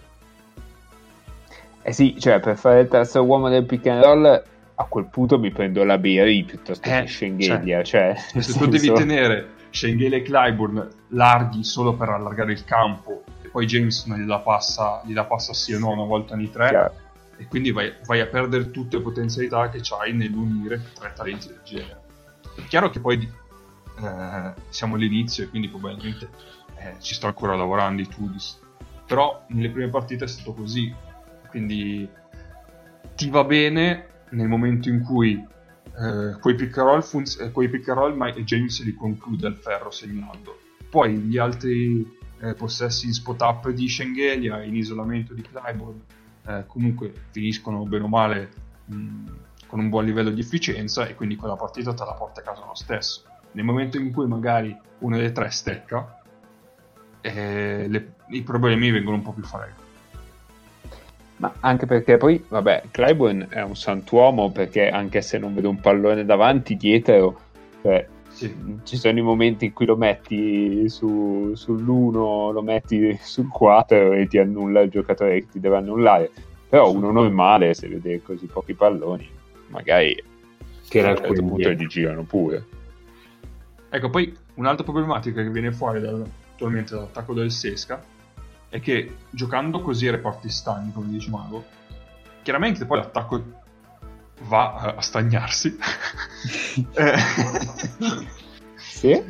e a quel punto la difesa ha un lavoro molto più semplificato e infatti quest'anno sono primi per palle perse in 100 possessi. Eh, fanno, fare, fanno fare dei figuroni a- Eh. a- alle difese degli altri eh, notevoli. Chiaramente, cioè, se tu nel momento sai che due volte su tre James va al ferro e tu gli fai uno show difensivo, magari lo raddoppi anche, tanto lui sai che non, la dà a Bolon Boy perché alla fine Bolon Boy più delle volte che gli porta il blocco. Lo pressi, magari sbaglia il passaggio, fa in contropiede e di fatti, classica conseguenza del perdere tante palle, il Sesca sta subendo un sacco di transizione, cioè la prima in Eurolega per transizione su Mhm. Ma poi magari, non lo so, ha invertito causa e, e- e conseguenza io. Però i passaggi sono anche sono anche molli, cioè sono dei passaggi fatti tanto per ah, dobbiamo spostare la palla da qui a lì. Non dei passaggi per Sì, sì, sì, sì. ho, ho guadagnato un vantaggio, c'è uno libero di là, tira una cannonata di 8 metri. E sono dei passaggi su cui è facile, è molto facile anticipare. Sì, assolutamente, assolutamente.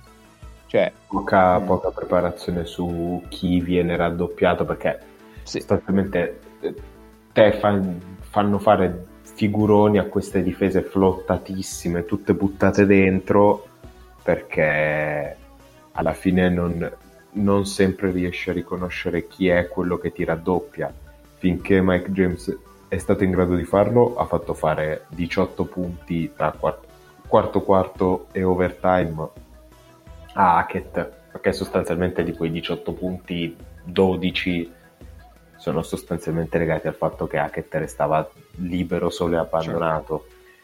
Poi ci sono anche altri problemi, tipo che ora come ora Voigtman dalle altre difese viene considerato come un lungo senza tiro, eh, non sta, non sta non fa mettendo. canestro. Non, non fa Mi canestro. ricorda, mi ricorda qualcosa. questo. L'ultima stagione del Bosconi. Madonna. Non, non- non fa canestro e le difese si comportano di conseguenza. Certo. E quindi Poi è un altro problema- uomo buttato dentro. L'ultimo problema che ho notato è che nel momento in cui tu sei così dipendente dai pick and roll, chiaramente devi, devi tenere sempre in campo James. E James poi però eh, è un problema dall'altra parte. E lo, tirano- lo stanno tirando dentro nei, un 35% delle volte nei pick and roll avversari. E poi hai voglia a, a A gestire conten- pick a far contenimenti. Eh, Contro, con- contro Lloyd hanno fatto difese di fondo, quindi difese ice, quindi a negare il blocco e a buttare sul fondo penso, scommettendo sul fatto che Lloyd non l'avrebbe passata nemmeno per sbaglio. e più o meno, cioè, Ci han preso, dici? sì, sì, di- diciamo la lettura era quella corretta. E Quindi- niente. Mi è dispiaciuto molto per il gioco di Bamberg eh, che ho anche disegnato. Nei miei appuntini c'è lo, eh, il- lo schemino, il diagrammino del gioco. L'hanno giocato due volte prendendo, ottenendo sempre dei vantaggi.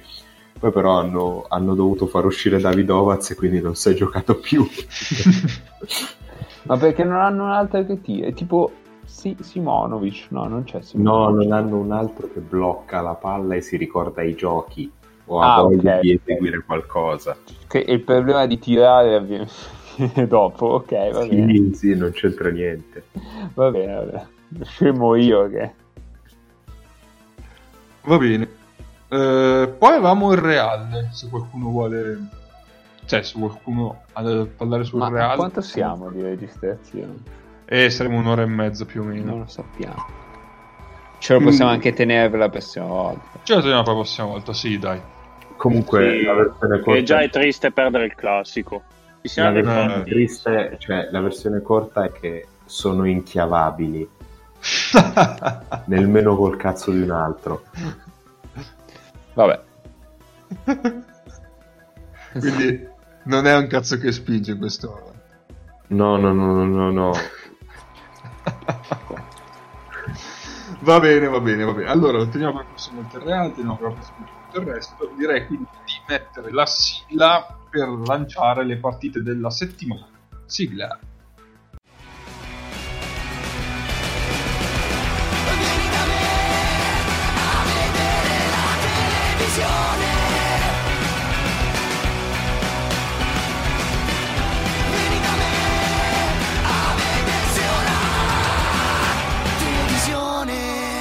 Sembra che cazzo te guardi.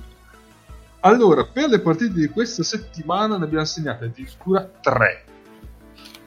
Via.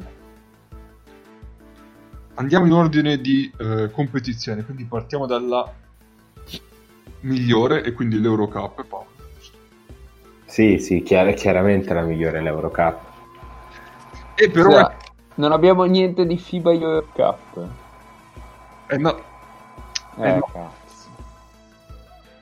Per Eurocup abbiamo selezionato Ul Malaga. Poi abbiamo la partita di Eurolega Zenit Panathinaikos, sempre che verrà giocata, adesso vediamo. E Perché in- ne- nel caso possiamo recuperarci un'altra partita del Panathinaikos a caso. Eh. eh, sì. No, qual era l'altra che avevamo ipotizzato, se no? Del, di Eurolega? Sì, Porca bestia, aspetta. ce n'è una che abbiamo detto, vabbè, non fa niente.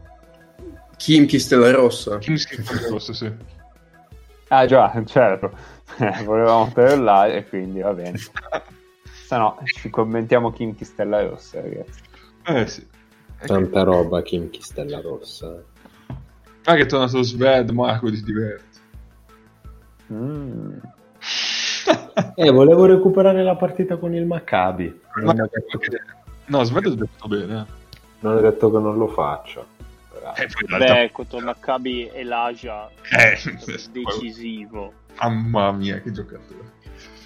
Eh, e infine, no, chiudiamo il discorso. Infine, per la Champions League vi consigliamo, vi consigliamo Bilbao Pinar perché Nick? Perché c'è, perché c'è Matt. Ah. Cioè, chi, chi no- chi non lo guarda è un qua qua qua. Se siete qua ad ascoltare questo podcast dovete guardare Pinari, altrimenti andatevene. Benissimo, benissimo, benissimo. Va bene. Avete qualcosa da dire o possiamo tacere per sempre? O almeno fino alla prossima settimana? Fino al prossimo temporale che, che ci farà tacere di suo. Eh sì. Va bene, allora chiudiamo qui. Ci sentiamo la settimana prossima. Buone partite, buon basket e ciao. Ciao a tutti. Mi raccomando, non rubate lo stipendio. Ciao Buddy, fate- ciao Paco. Non fate le facce di Rovegno.